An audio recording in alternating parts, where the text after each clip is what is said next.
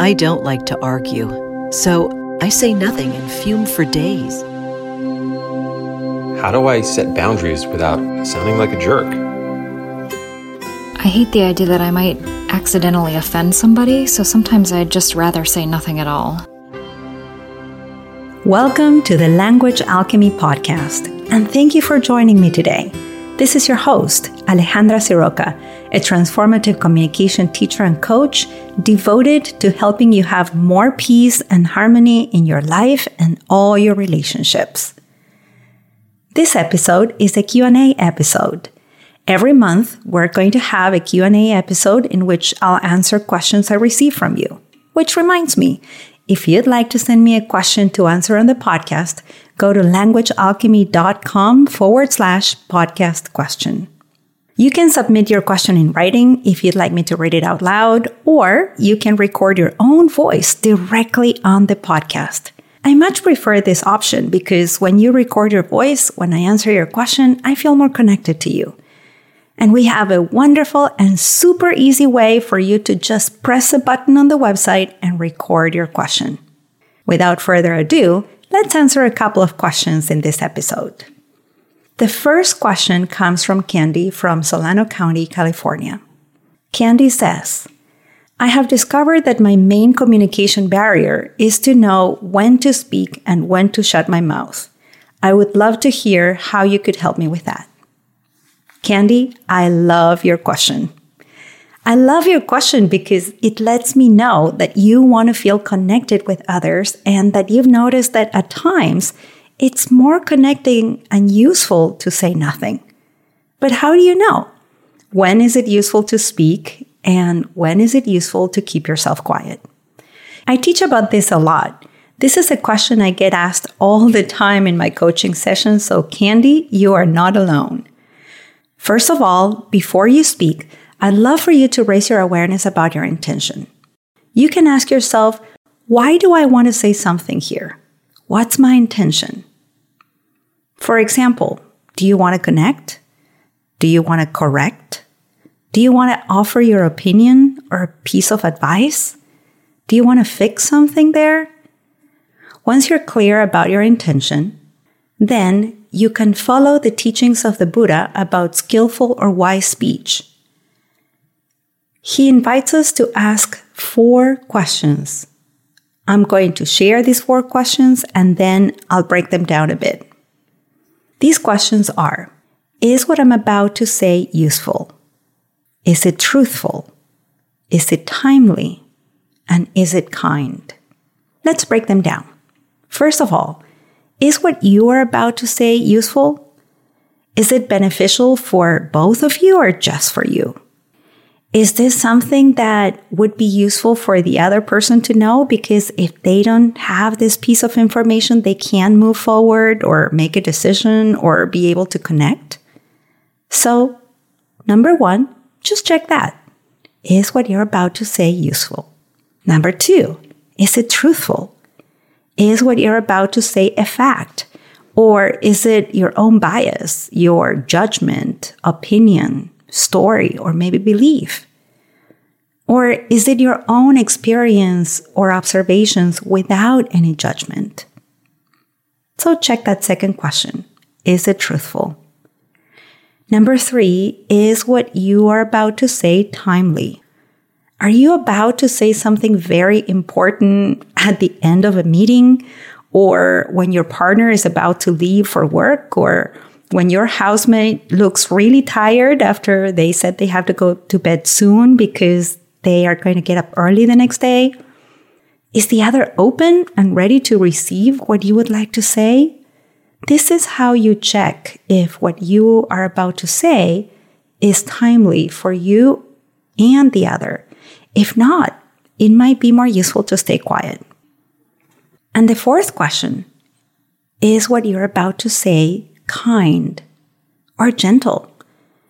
Does what you want to say out loud show care, compassion, understanding, friendliness? So, once again, Candy, if you ask yourself these four questions is what I'm about to say useful, truthful, timely, and kind? If you can answer yes to these four questions, then open your mouth and speak. If your answer to some of these questions is no, then it may be more skillful to say nothing or keep your mouth shut, as you said in your question. And either wait or listen until you have four yeses to these four questions. Now, while all this may sound simple, it isn't always easy. Sometimes we get triggered, we react, and we say something that's not useful, not entirely truthful, or timely. And sometimes we say things when we open our mouths that is even harsh and hurtful. Candy, if you tend to do this, I encourage you to learn the five steps to redirect your reactivity when you get triggered. And you can find those five steps at languagealchemy.com forward slash five steps. Thank you so much, Candy, for that important question. And I bet it was beneficial for a lot of people hearing this episode today. Now let's listen to the next question.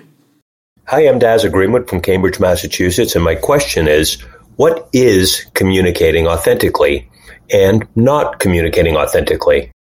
Thank you for your question, Dazza. This is such an important question to ask yourself. And even though you didn't say this, I'm guessing that your question stems from your desire to communicate authentically. Like me, you probably hear or read the word authenticity a lot from various media outlets, including social media. Right? We hear about authentic leadership, authentic marketing, being authentic to your personal brand, or posts that start with, This is an authentic share and people calling on each other to be more authentic or having arguments and discussions about where certain people, like politicians, fall on the authenticity or inauthenticity scale. So I believe your question is something that a lot of people are either asking or maybe should be asking themselves. What is authentic communication and what is not authentic communication?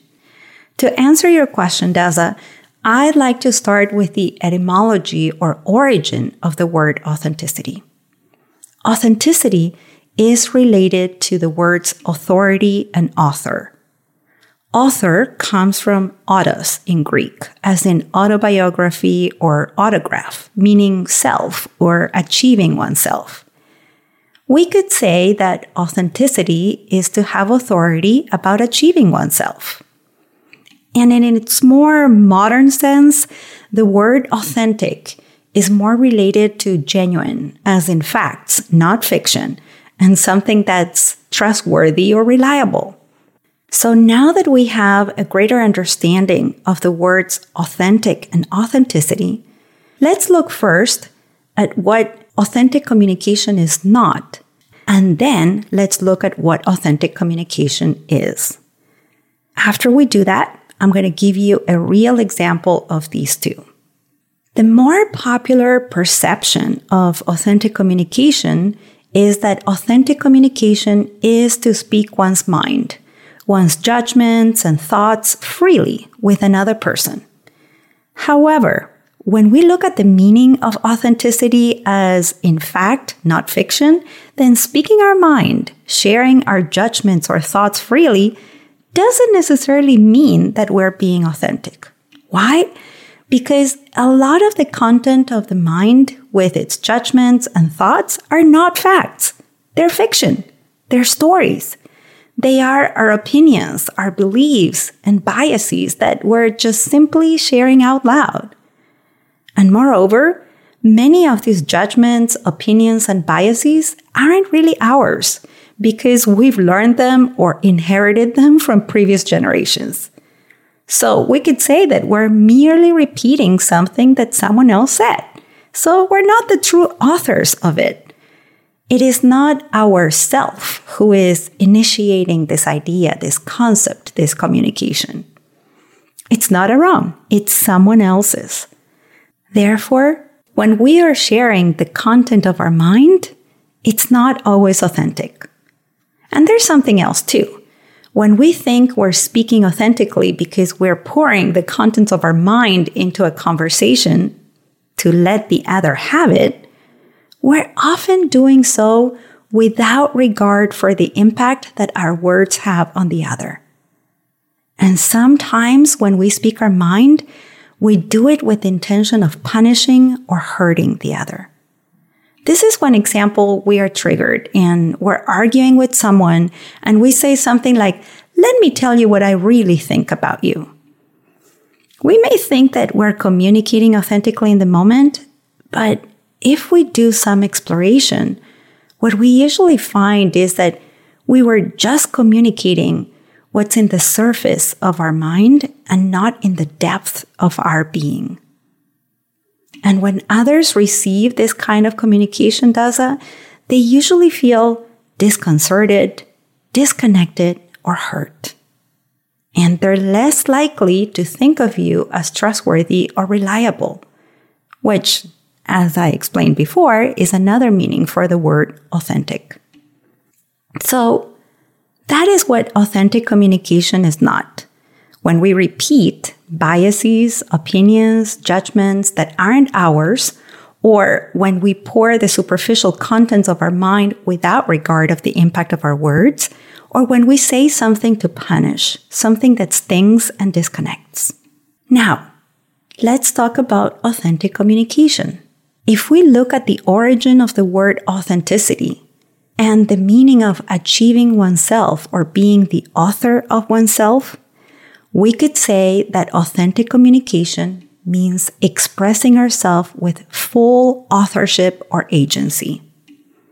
In this sense, authentic communication is an invitation to have ourselves fully and to express our own selves fully. When our communication is authentic, Dazza, if you want to have and express yourself fully, then you need to consciously take these three steps. First, you notice your deeper experience, not just your surface mind. This is what I call noticing your inner landscape. So you notice your feelings, your values, your needs, your insights, your longings. Secondly, you connect to the relational values that you want to fulfill in that relationship. This might be something like collaboration, connection, transparency, respect, equality. And finally, you consider how what you're about to say might impact the other person. When you take these three steps, what you end up saying is powerful clear, and compassionate. And this is the result of authentic communication. Moreover, when others hear us communicate authentically, they trust us because we are more reliable. Now, let me give you a real example from real life. Say you and your friend are having a disagreement about a decision you both needed to make. When you communicate without authenticity, you may say something like, There you go, calling all the shots again. That's because you just want to manipulate me like everybody else. You're a narcissistic, awful person. Wow. While saying this may give you a good adrenaline rush, if this is what you usually think about others, whether it's your friend, your boss, or your partner, if in your internal dialogue you usually hear others want to manipulate me, if you're trying to punish the other, and maybe you're just repeating some beliefs and opinions that aren't yours, but that are quite familiar to you, then that's inauthentic communication.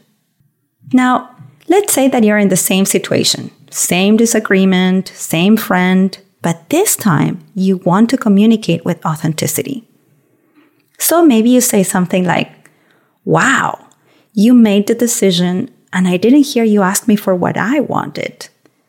This decision concerns me as well. And I like to have a friendship with you in which we can talk about big things that impacts both of us before we act. I'm really shocked I'd like to understand how you came to this decision. And after I have more understanding, I can tell you what I like to do about this. So, this is just an example. This is one option of infinite options that hopefully illustrates to you, Dazza, how to communicate authentically. If, like Candy or Dazza, you are having a particular communication challenge, or if there's something specific about communication that you'd like to understand more, submit your communication question for me to answer on the next Q&A episode. Asking is such a beautiful act of generosity. It's generous towards yourself and it's also generous towards others because your question will also help others who are most likely wondering about a similar experience. As people say it, it's a win win. And remember, you can choose to write your question and I will read it out loud on the podcast, or you can record your own voice. It's very simple. Just go to languagealchemy.com forward slash podcast question. We've reached the end of this episode. A special thanks to my client Jenny for telling me again and again that my voice was needed in the podcast and social media space. Thank you, Jenny. Thank you to you, Candy and Dazza, for being the first ones to send questions. And thank you for listening to this episode. Original music by Gary LaPoe. You can find all links in the show notes at languagealchemy.com. And as we say in Argentina, ciao ciao